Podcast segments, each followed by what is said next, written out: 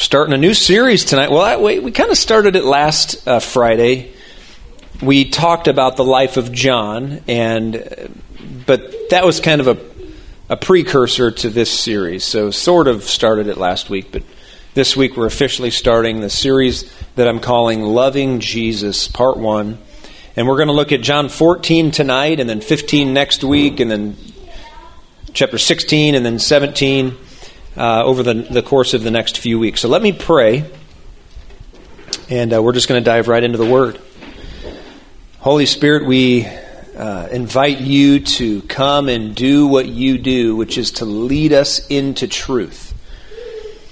Lord, your uh, servant John uh, wrote, even in the text we're going to look at tonight, um, that the, the Holy Spirit is the helper, and that helper would indwell us as believers and then lead us and guide us into the things Jesus said. And uh, so we ask that you would illuminate our understanding by the power of the Holy Spirit and just teach us your word. And I pray that we would all leave this place with hearts moved and minds stirred to love Jesus even more. Uh, that's what we're after. Lord, we don't simply want religion. We don't simply want obedience for the sake of obedience. We want to love you the first commandment to love God, and through that, the second commandment, love others. We want to do that well. And so, Lord, anoint us to, uh, to hear your word tonight. Anoint me as a, as a communicator, but anoint all of us to hear what you would say to us in the name of Jesus. Open our ears tonight to hear what you would speak to us. Amen. Amen. Okay, well, once again, Loving Jesus Part 1 I'm calling this the call to obedience, John 14. I don't know if I want to touch on the introduction because I've got so much material. I'm going to let you guys just take, you can read the intro on your time. But in brief, there's probably nothing more important that we can talk about as Christians than what it means to love Jesus. The very person that we worship, that is the centerpiece of Christianity, is the man Christ Jesus. And, and to talk about what's like the greatest thing we could do with our life. That's to love Jesus. And so, you know, we talk about many different things. We talk about prayer and we talk about revival, and there's all these things that the Lord, you know, that are in His Word. But every once in a while, we just got to come back to this man. He's such a big deal. And uh, there's so much that could be said, but we're going to just take it a chapter at a time. Now we're going to zone in or, or hone in on what it really means to love Jesus. But it's, it's not just that we're called to love Jesus, there is a benefit to that. And that's what differentiates, I think, Christianity from other religions or ideologies is many worldviews just say, in essence, do this or believe this, but in our in our um, in our religion, if you would call it that, Christianity, we're called to love God because it has so many life benefits. It, it actually blesses our life to love Jesus the way the Bible says to.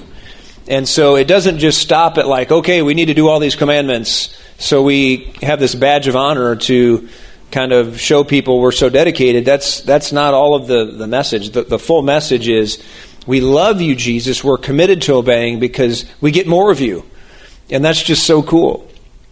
And so we're gonna we're gonna take a little bit of a deeper dive into that. But first, open up your Bible if you have one, or your smartphone Bible app if you're techie. That's what everybody has these days. I still bring my Bible to the prayer room and to church. That's what I do. We have tons of Bibles uh, downstairs and upstairs. We're going to read John 14. We're going to read a few verses from 15 through 24, just so we can hear it together. I noticed you moved up, man, getting closer to the anointing. Praise the Lord. John 14, uh, verse 15. You can follow along if you're in the New King James. Otherwise, you can just hear it. It's just as good. now, let me just clarify. I want to go chapter by chapter. I can't do the whole chapter every week, and so I'm picking kind of the main chunk, the main message that I feel like the Lord wants to touch on. And so we're going to look at probably half of the verses. John 14, verse 15 says this. This is Jesus speaking. Uh, in, in John's, uh, John's Gospel, John is recording what Jesus is saying. In verse 15, he says, uh, again, this is Jesus talking. He says, If you love me, keep my commandments.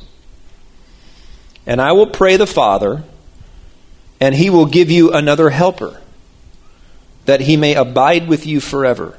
The Spirit of truth, whom the world cannot receive, because it neither sees him nor knows him, but you know him, for he dwells with you and will be in you. A lot of good theology there. I will not leave you orphans, I will come to you. Man, I love that verse. Jesus was about to die and be resurrected and ascend, but he promised, I'm not leaving you alone. You are not alone in this life, because if you're a believer, you have been given another helper. And Jesus even said it's better to have that helper, the Holy Spirit, indwelling us, than have Jesus physically here, which is a, a truly mind numbing thought. I mean, I don't know about you, but I'm thinking, man, Jesus, if I could just go to church and you preach at me and I can like look at you, I'd be good.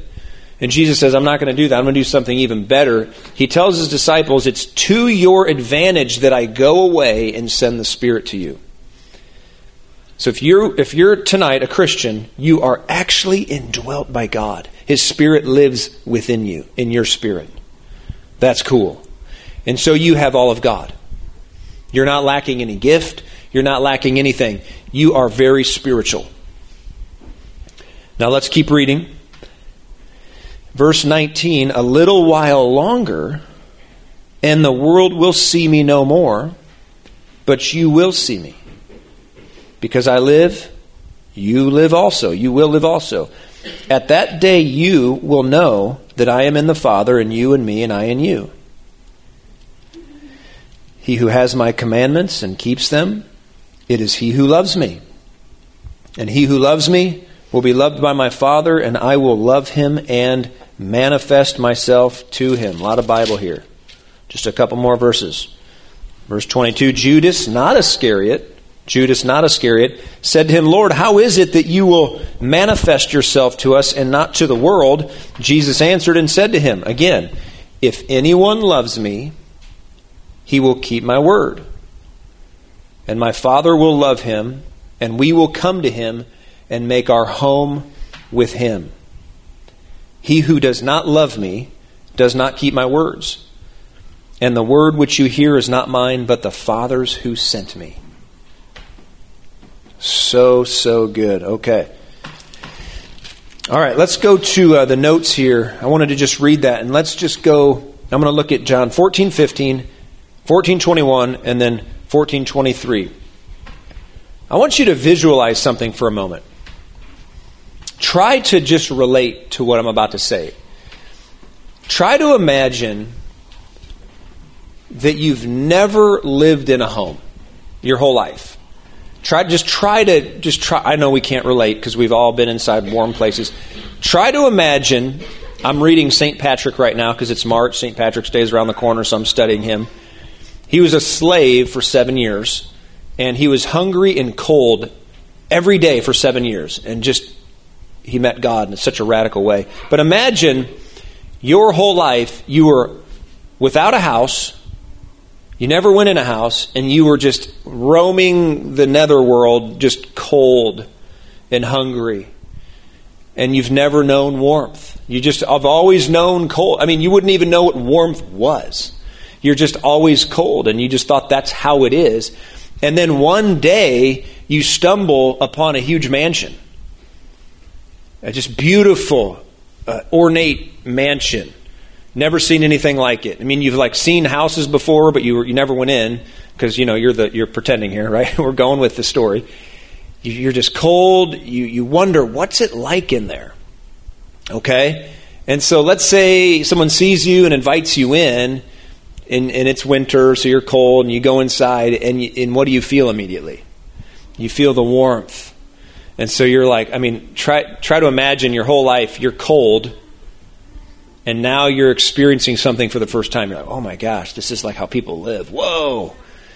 And you see the source of that is the big old fireplace. And so you get real close to it and you start to thaw and you're like, oh, this is unbelievable. I've only been cold and now I'm finally warm. And so human nature would, would kind of kick in and it would kind of click like, I need to stay close to this. Is like, this is really good. This is, this fire is amazing. Like I I'm now realizing how cold I've been, and that, in a way, communicates the message tonight in sort of a parable. Because what Jesus is describing is a way in to stay close to that warm fire so that we feel that presence our whole life. Right? as as unbelievers, we're just kind of out in this cold, dark world. When we get saved and we say, Jesus, I will follow you, it's like the invitation in, and we're, we're like, whoa, it's different. My gosh, it's like warm and whoa. But here's the thing just because we're in the house doesn't mean we're near the fireplace the whole time.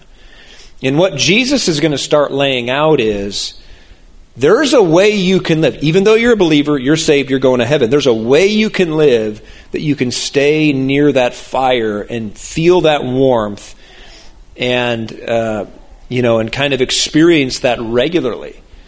And so, kind of with that in mind, the analogy doesn't fully play out because obviously we need to go leave the mansion and go about our lives and touch people and all that. But, but the idea of that fire being God and being near to Him and it, it and uh, let me, you know, I think everybody here has experienced a fireplace, right?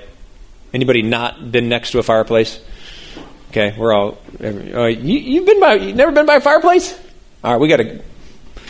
We got to do that. I have to have you over and get the fire going. Okay, so the closer you get, man, that thing gets warm, and so you kind of stay back on the couch a little bit because it's a little, you know, it's warm on the, but it's like too close, and it's whoa.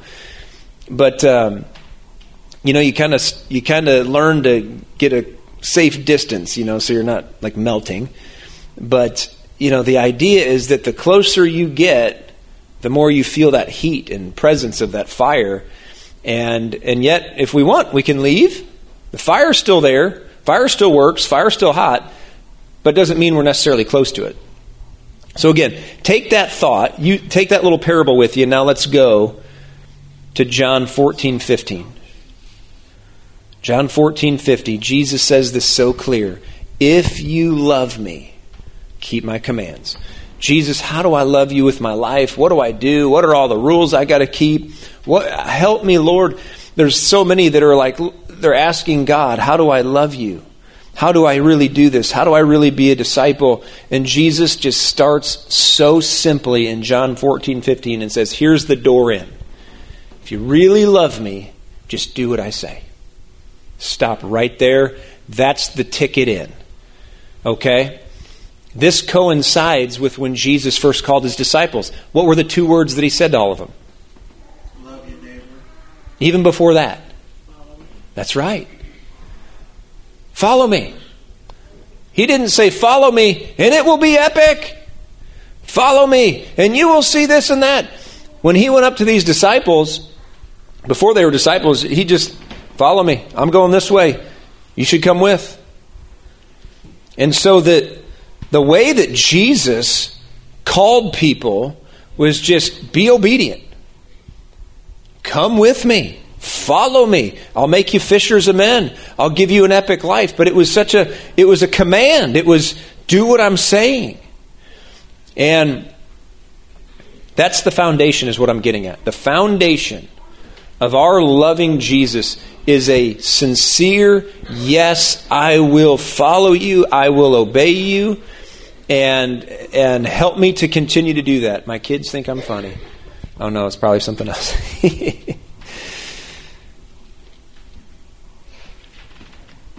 if you love me, keep my commandments. Let's flip that. Here's the cool thing.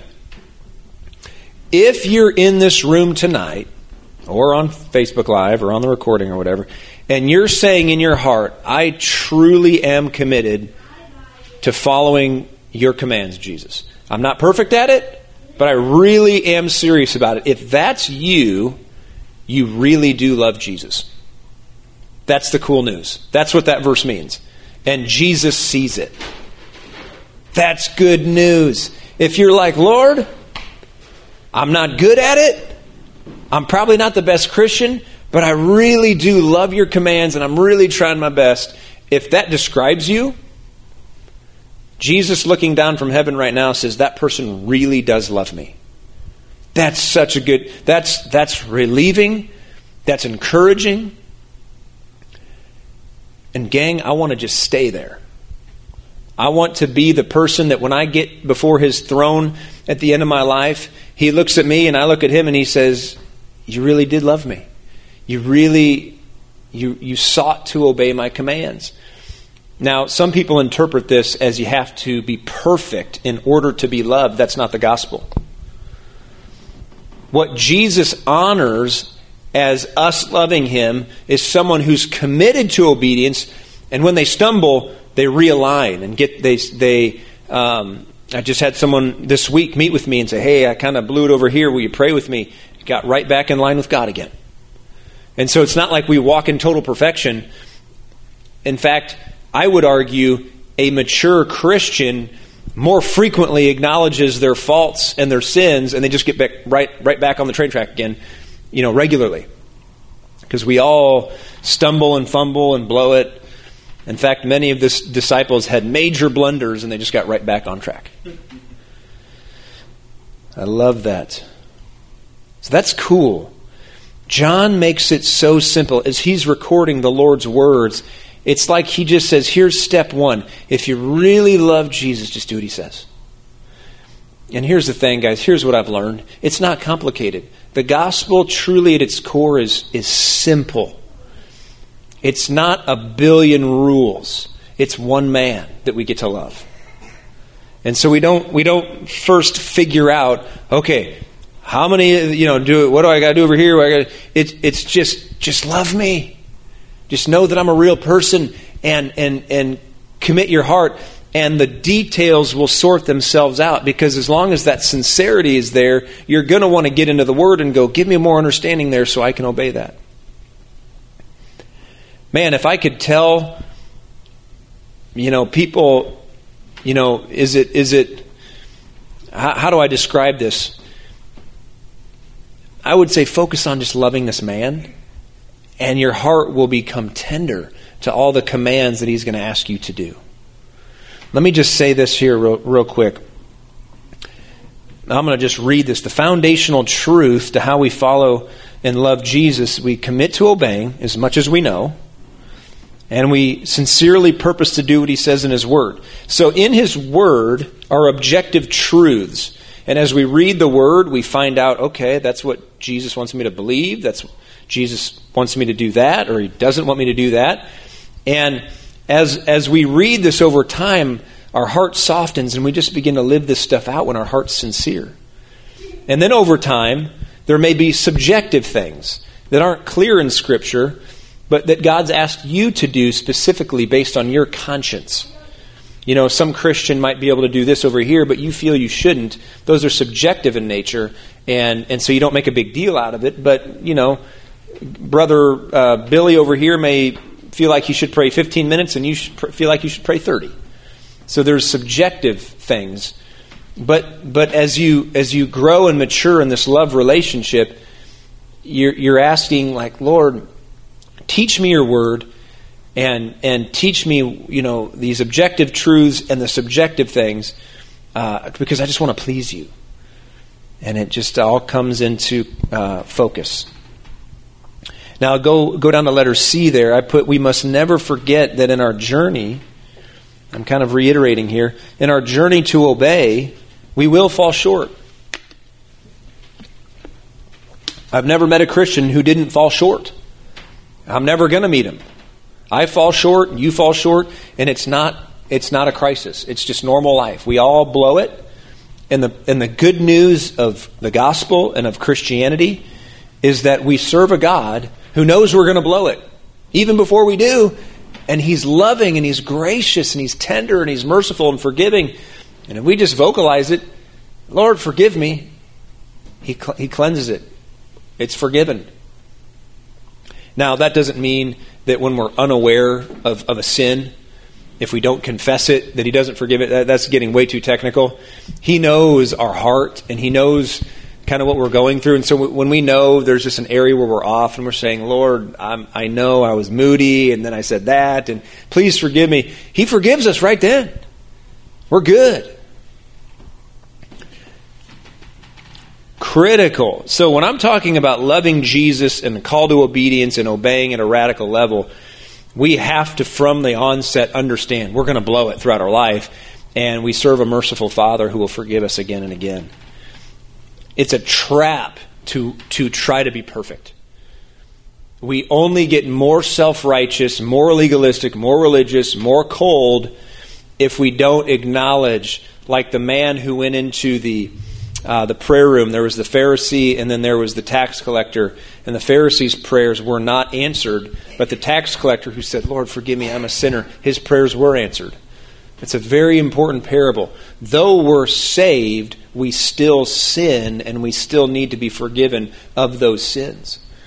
And so there's times where we just really mess up, and we, if we go to God, He forgives us. I think of the prodigal son. I put that in there. The father in the prodigal son story, Jesus was talking about His Father, our Father who's in heaven, is like that Father. And even if we rebel in severe sin and waste our life, He's the type of Father that will take us back. That's the God we serve. And so, even that guy, the Father's like, not only do I forgive you, here's the best ring, here's the best sandals, let's throw a party. It's so cool. And I guarantee that brother or that son really sought to obey his father after that, after he saw the, the love of his heart for his son. Uh, and then there's another son in the story who didn't do, do so well, but that, well, it's another message. But we have such an understanding, loving, and forgiving Father. And here's the thing the more I understand God's love for me, the less I want to sin, the less I want to blow it. Some people think that if you teach on subjects like this, people are going to feel license, and that's actually unbiblical. The more loved we feel by God, the more we want to obey Him the less we're thinking, ah, can I sneak around there? Or how close can I get to the line over there? It's just, we don't even think that anymore because we want to please our Father because He's so loving. So, loving Jesus, it begins with obedience, but it doesn't end there, praise God. If, if it's only just strictly obedience, obey the, your whole life, that's an unbearable religion. Praise God, we have Christianity where it's more than that. Let's go down to number three here, where I wrote, Loving obedience to Jesus begets a greater experience of God. So Jesus calls us to obedience. Why? So we can have a hard life and be grumpy and, and sad that we can't be worldly? Totally opposite. God is the author of the greatest pleasures in the world.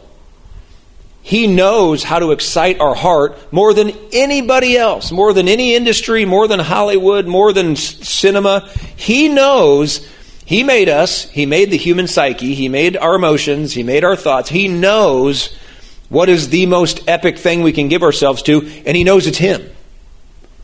And so he goes, if I can sell you on obedience, I'm actually setting you up to experience more of me, which will cause your life to be amazing. And in the, in the sense of amazing, I don't mean you'll never go through trial or trouble or you'll never have a sad day. What I mean is you're going to consistently encounter God, and that will uh, then inspire you to obey more, and it will be this cycle of I'm obeying because I get more of God, and I got more of God, and now I want to obey more, and you end up maturing, and then you end up touching people because you're a, a place to be able to touch others, and it's just this good cycle. Let's read the verse here, John 14, 21. So again, it's like he reiterates verse 15, but then builds on it. He says, He who has my commandments and keeps them, it is he who loves me. So we got to have the commandments and keep them. That shows our love for him.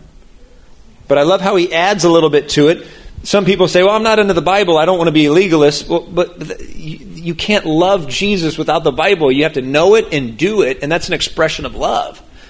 It's like, oh, I, I, love my spouse, but I don't ever listen to them or ever do whatever they say.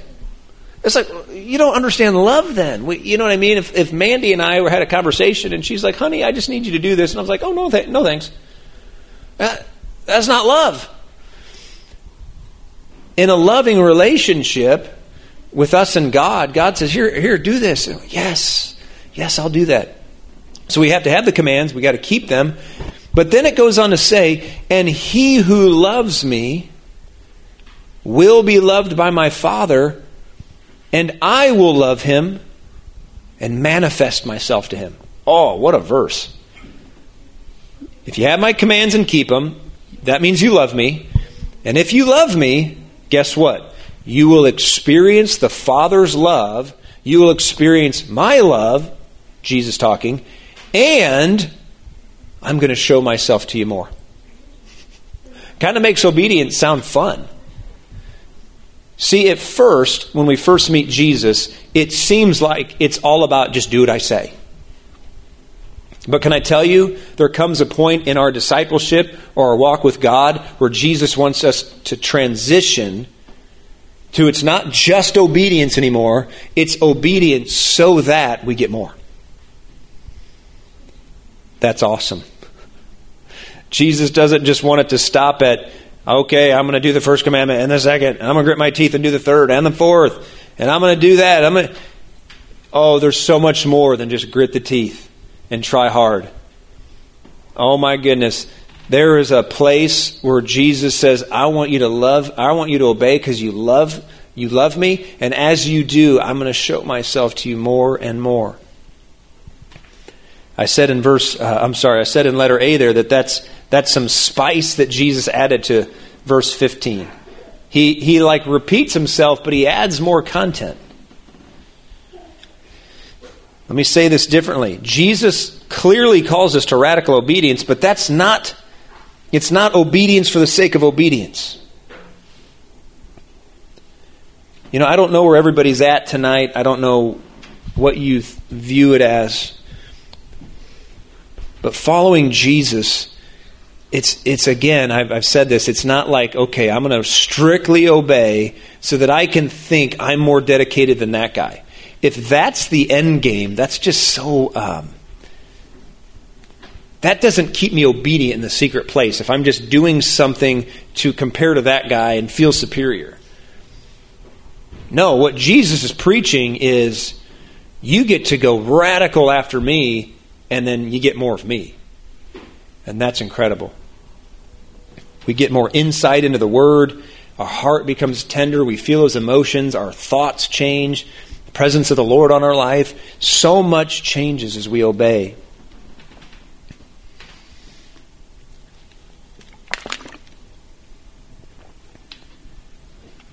If you listen to my messages for any amount of time, I, I talk very negatively about religion, legalism, and self righteousness, mostly because I, I just don't want it in my life. I got to preach to myself. I want to live what Jesus preached.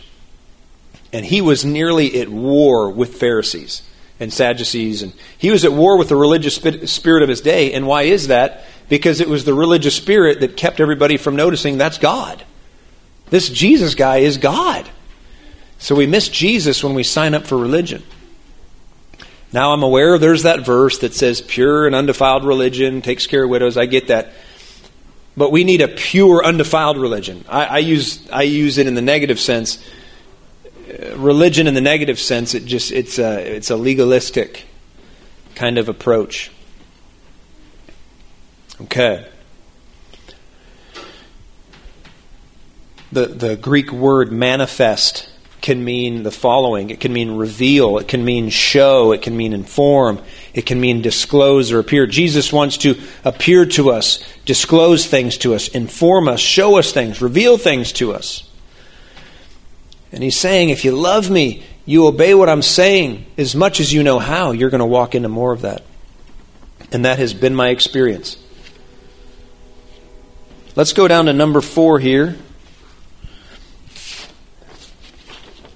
Number four. So, loving Jesus begins with obedience. And then loving obedience to Jesus begets a greater experience of God. And then in, in the ultimate statement in verse 23, loving obedience is about remaining close to God. If you had never known the warmth of a fireplace, and all you ever knew is cold winter, just freezing cold, you would suddenly have a fire addiction. you would suddenly be like, I don't want to ever leave this warm place. This is incredible.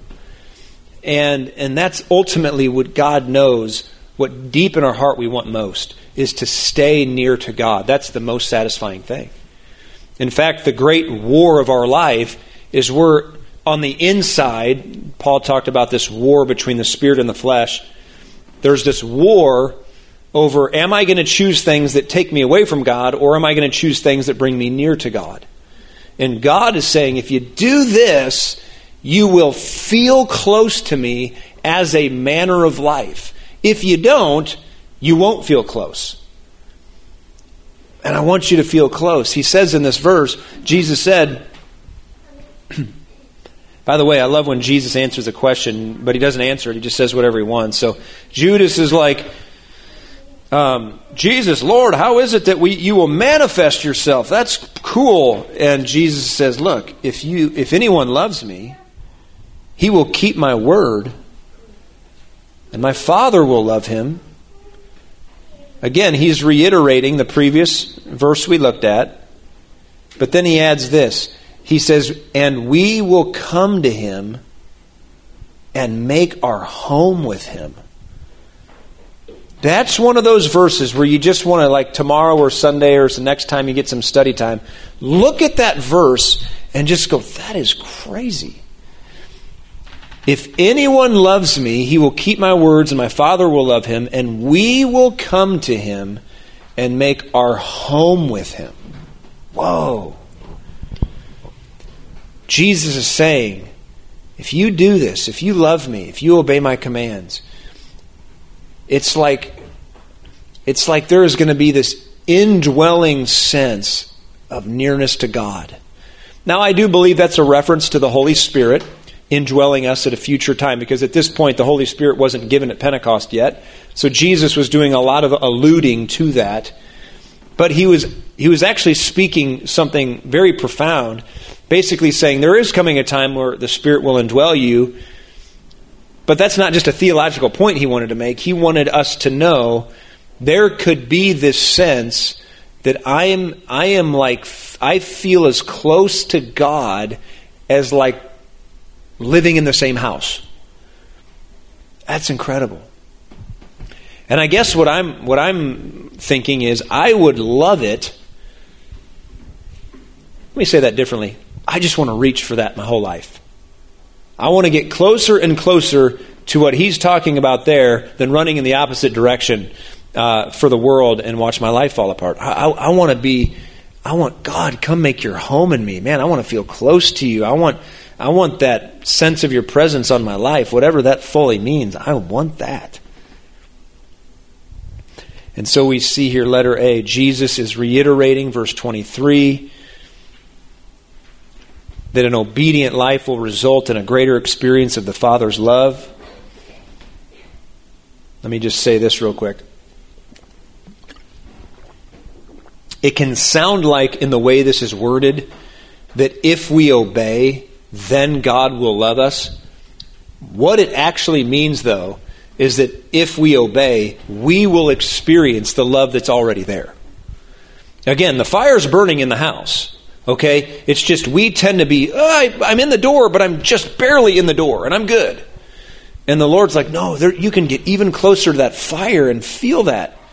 And so sometimes we're like content just to be barely saved inside that door. We're still feeling the drafts of the world outside. And but down the hall is this great fire, and the Lord's like, you can stay in that warmth. You got to, you just got to do that. And so it's never we're earning his love. It's never like, okay, I obeyed so fully that God finally loves me. No, God has such great love for us even before we're saved. He so loves the world. John 3:16 says, and, and once we're saved, we're in the family, and we we have such affection. Uh, God's God's affection is set upon us, and He loves us dearly. But we might not experience that at the level He wants if we don't commit to obe- uh, obeying His word. Does that make sense? Okay. Because if not, if not, I'm going to preach longer. No. It don't make sense. All right. Well, you just you you. All right. It's eight. We're going to nine. So let's think of this a different way. Our heart becomes so when we're like, Lord, I'm going to obey no matter what the cost, no matter what it costs me. I'm just going to try my best by the by the grace of God to obey you. Um, because that's what it is a lot is just God help me to obey you as best as I can. Our heart becomes like this open door to experience His love. It's like the it's like the big vault doors open wide for that warmth and presence to touch us. But when we're not committed, when we're like, eh, I could take or leave obedience, I really don't care. When that, because that's like so many Christians, really it is. When that's our disposition, and God knows the real truth, when that's real, what it's like, it's like those doors are shut, locked, barred off, boarded over, and that warmth can't get in. And so the Lord's love is there. It just can't get in our heart because our heart is not in that place of tender openness. So obedience uh, is like this. It's like it's just a picture. It's not literal, but it's like the doors open, and that fiery presence of His love can touch us and change us, and we feel it. It's different. And and again, I, I ended my notes by saying this. I got saved in 1999 at a Christian hockey camp, and ever since then, for 21 years, I mean, I have two steps forward, three back, four forward, five back. I mean, my whole life has been. But the longer I stick with it, and the more I make just like I really I love you. I'm weak at it, but I really do love you, and so I really do want to obey as best as I know how. I've done this for 21 years now, and my experience has been over time much more understanding of his love. And and the feeling of it and the enjoyment of God has has increased over time. You know, it's like it's like the stock market. It just kind of, you know, it like ticks up and down, but over time it's trending upward. It's like if we stick with, I love you, Jesus, I'm going to obey. Oops, I didn't. Please forgive me. I'm going to keep obeying. And the more we just stick with that, we do experience what he's talking about here. And so that is, in a nutshell, by 8 o'clock, I made it. I try to end at 8 so we can do Q&A. That's part one. Jesus calls us to obey. But again, not just so we can say, oh, I'm obedient. No, it's so much bigger. We can get more of Him and we can stay close to Him. And then we're going to see this in the next few. There's even more. In, in chapter 15, there's even greater dimensions that he talks about. Chapter 16, even greater. It just keeps getting bigger. And it gets to a point where, where it's so real in our life that other people really see it. And they notice on your life, you do walk with God. You are different. Even among Christians and even among leaders, there's a real love on you. That's what I want. I want like that King David. He really was a man after God's heart, even though he messed up horribly a couple times. Or like a Peter. He really did love the Lord. I love their conversation after Jesus was resurrected. He says, Peter, do you love me? And he's like, You know everything. Of course, of course you know. You know, it was like one of those things. It was a beautiful moment, but Wasn't Peter denied him three times? yeah, Peter denied him three times, and so Jesus asked him three times, Do you love me? And it was one of those things where Peter needed to hear Peter say, I do love you. Jesus knew the truth. See, Jesus knows, even among apostles, huge world leaders that are going to, you know, shape the whole earth, even they stumble and get stuff wrong, but even they can repent and get right back in line with what God's doing. And uh, so there's, there's no one ever too big or too small or too sinful or too far gone who can't get right back in line. In fact, those are the people I want to hang with people who just mess up a lot. It's the people who hide and fake it. They never enter into stuff. And I don't want to be with them. I don't want a community of that. I want people to be sincere. Here's who I am. Here's how I blow it. I would I want to go to the end with those people. And it's pretty much you guys. And I, don't, I let, let me say that to myself. I don't want to fake it my whole life and pretend. I just want to be here's who I really am when I'm struggling. Here's who I really am when I'm doing great. You know, some seasons it's great, some seasons it's weak. I just don't want to be that Pharisee who can't see how needy I am. Man, I see, I, it's like, yeah, anyway, I'm going to get off that. So there we be. Amen, amen. That's part one. Lord willing, we'll hit part two next time. And uh, any questions before we officially close out? Did you have one, bro? I saw the hand go up a minute ago. Yeah, I did. We'll start with you then, legendary king. Uh, my first question is I noticed you were saying, like, you know, the fire. Bless the Lehman's Lord. Fire is always burning. The question is, how do you, you got to get close to it? Uh huh. Say it again. How the fire is always burning is that you have to get, get near to it. My thing is, how do you get near to it? Like, for me, like I said, you know, like, you know, I, I struggle to get into work consistently, but I make sure if I don't have the strength to read it, that I at least audio read it Right. or, or, or if I don't have the strength to pray, I still just talk to God. And I always repent. But my thing is like I'm constantly in this battle, and it's like I see people who could be snotty, but still and don't even repent, Right. And they still get blessed seven times fold, and I'm like, Right. so what am I doing wrong? Then I see people who still who getting blessed and anointed. I'm like, what am I doing wrong? You know, like my biggest struggle. You know, you know what that is. Right. Other than that, like that's the only biggest struggle I have when it comes. Not not minimizing it because that's a big struggle. Right. Know? But it's like, why, why, why am I still on the short end of stick? It's not. It's not like I'm lukewarm. It's not like I'm not Uh-huh. following God. I mean, I have my flaws just like anybody else. Bro, you're you're what I like about you, Curtis, is you're just very open and you're gonna succeed because of that. You're you're more open than most people. And that means you're humble. You know, so it feels like you've only been in this battle. But that battle will produce something eventually and you just can't ever get out of it. You're you're more in tune with your struggles than, than, than maybe many Christians who just kind of press it down. You're just like, here's, here's what's going on. And I just want you to know this is everybody has their battles just like you. You're not different. And so just don't compare yourself to the other person just because you can't see their battle or they're not talking about it. You stay in this, you stay in the fight, and eventually the breakthrough happens and you see the fruit of it. And and so don't ever quit, man. It's just kind of hard, you know, because sometimes I ain't gonna lie, I get angry with God because I'm like, yo, like, I'm steadily pursuing you, like, Mm-hmm. why, why, why, because a lot of times I feel like I'm getting punished. And a lot of times I feel like God's like having me on time. I'll say, look, I'll put you on time you're not getting this, you're not getting that, you're just gonna stay in the pit. And I'm like, and I'm like, where's, where's, where's my posture in that, you know? Mm-hmm. When, when am I gonna get that full year where I actually see the fruit of me prosper? Right. Bro, the the fact is some of it is is like the Bible describes chastening. Some of it is his loving correction to grow you more quickly. And then you'll get to talk to him one day and you'll see all the wisdom of it.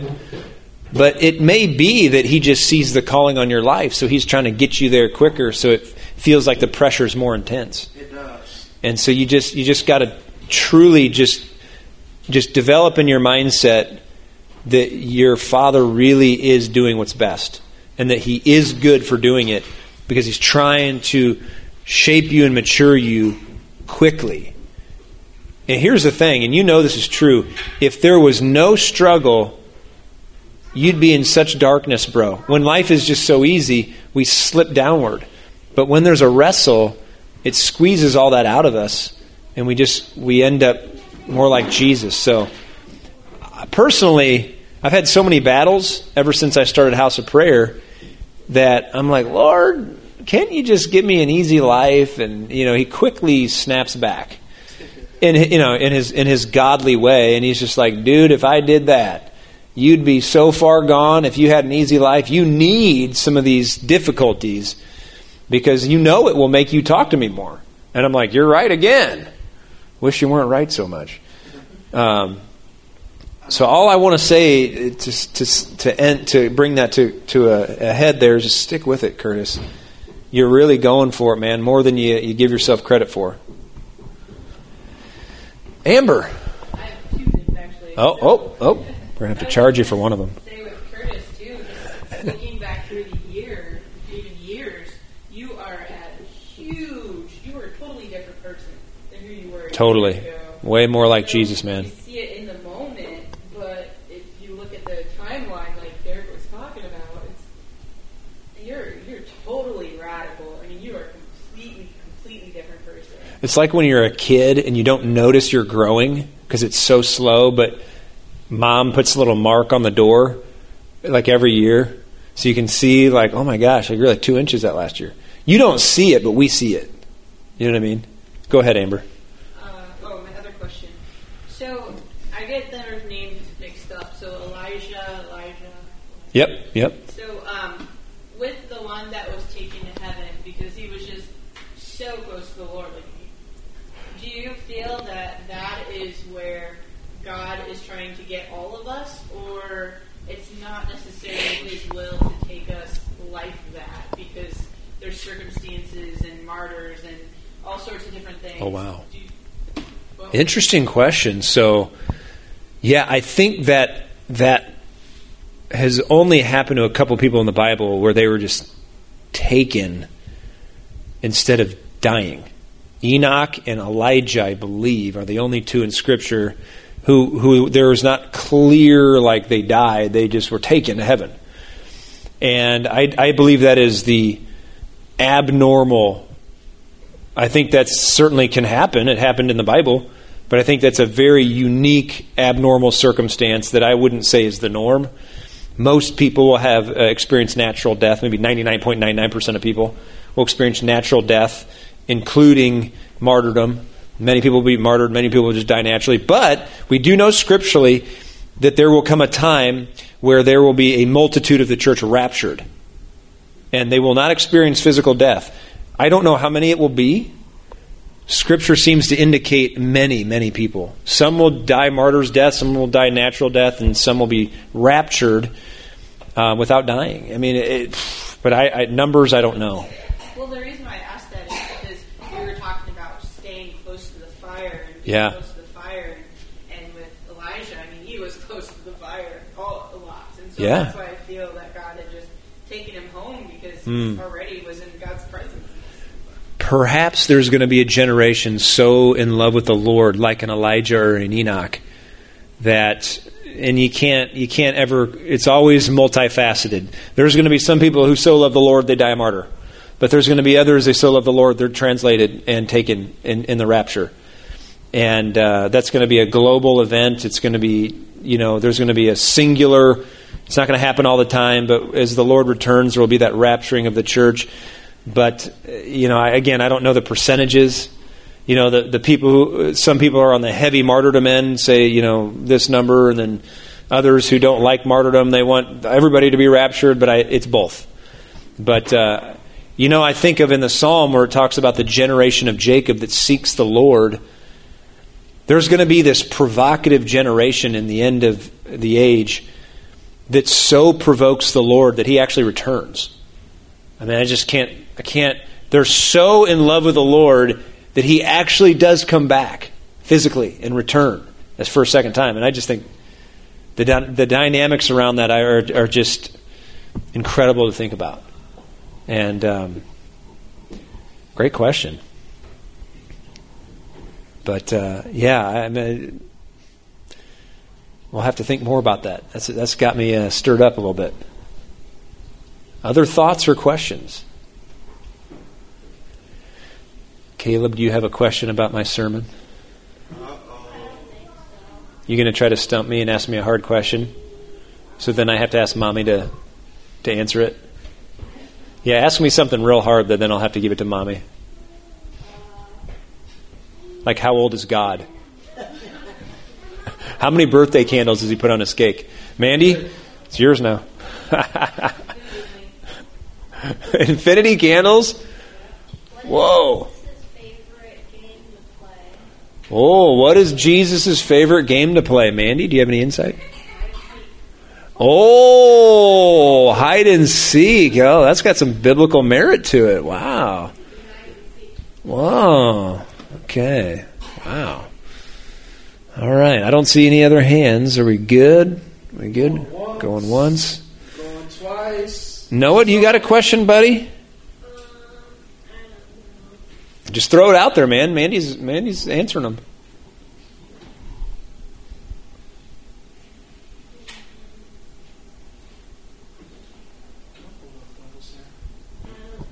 You don't know? You want to ask anything about the sermon? Or how tall is God?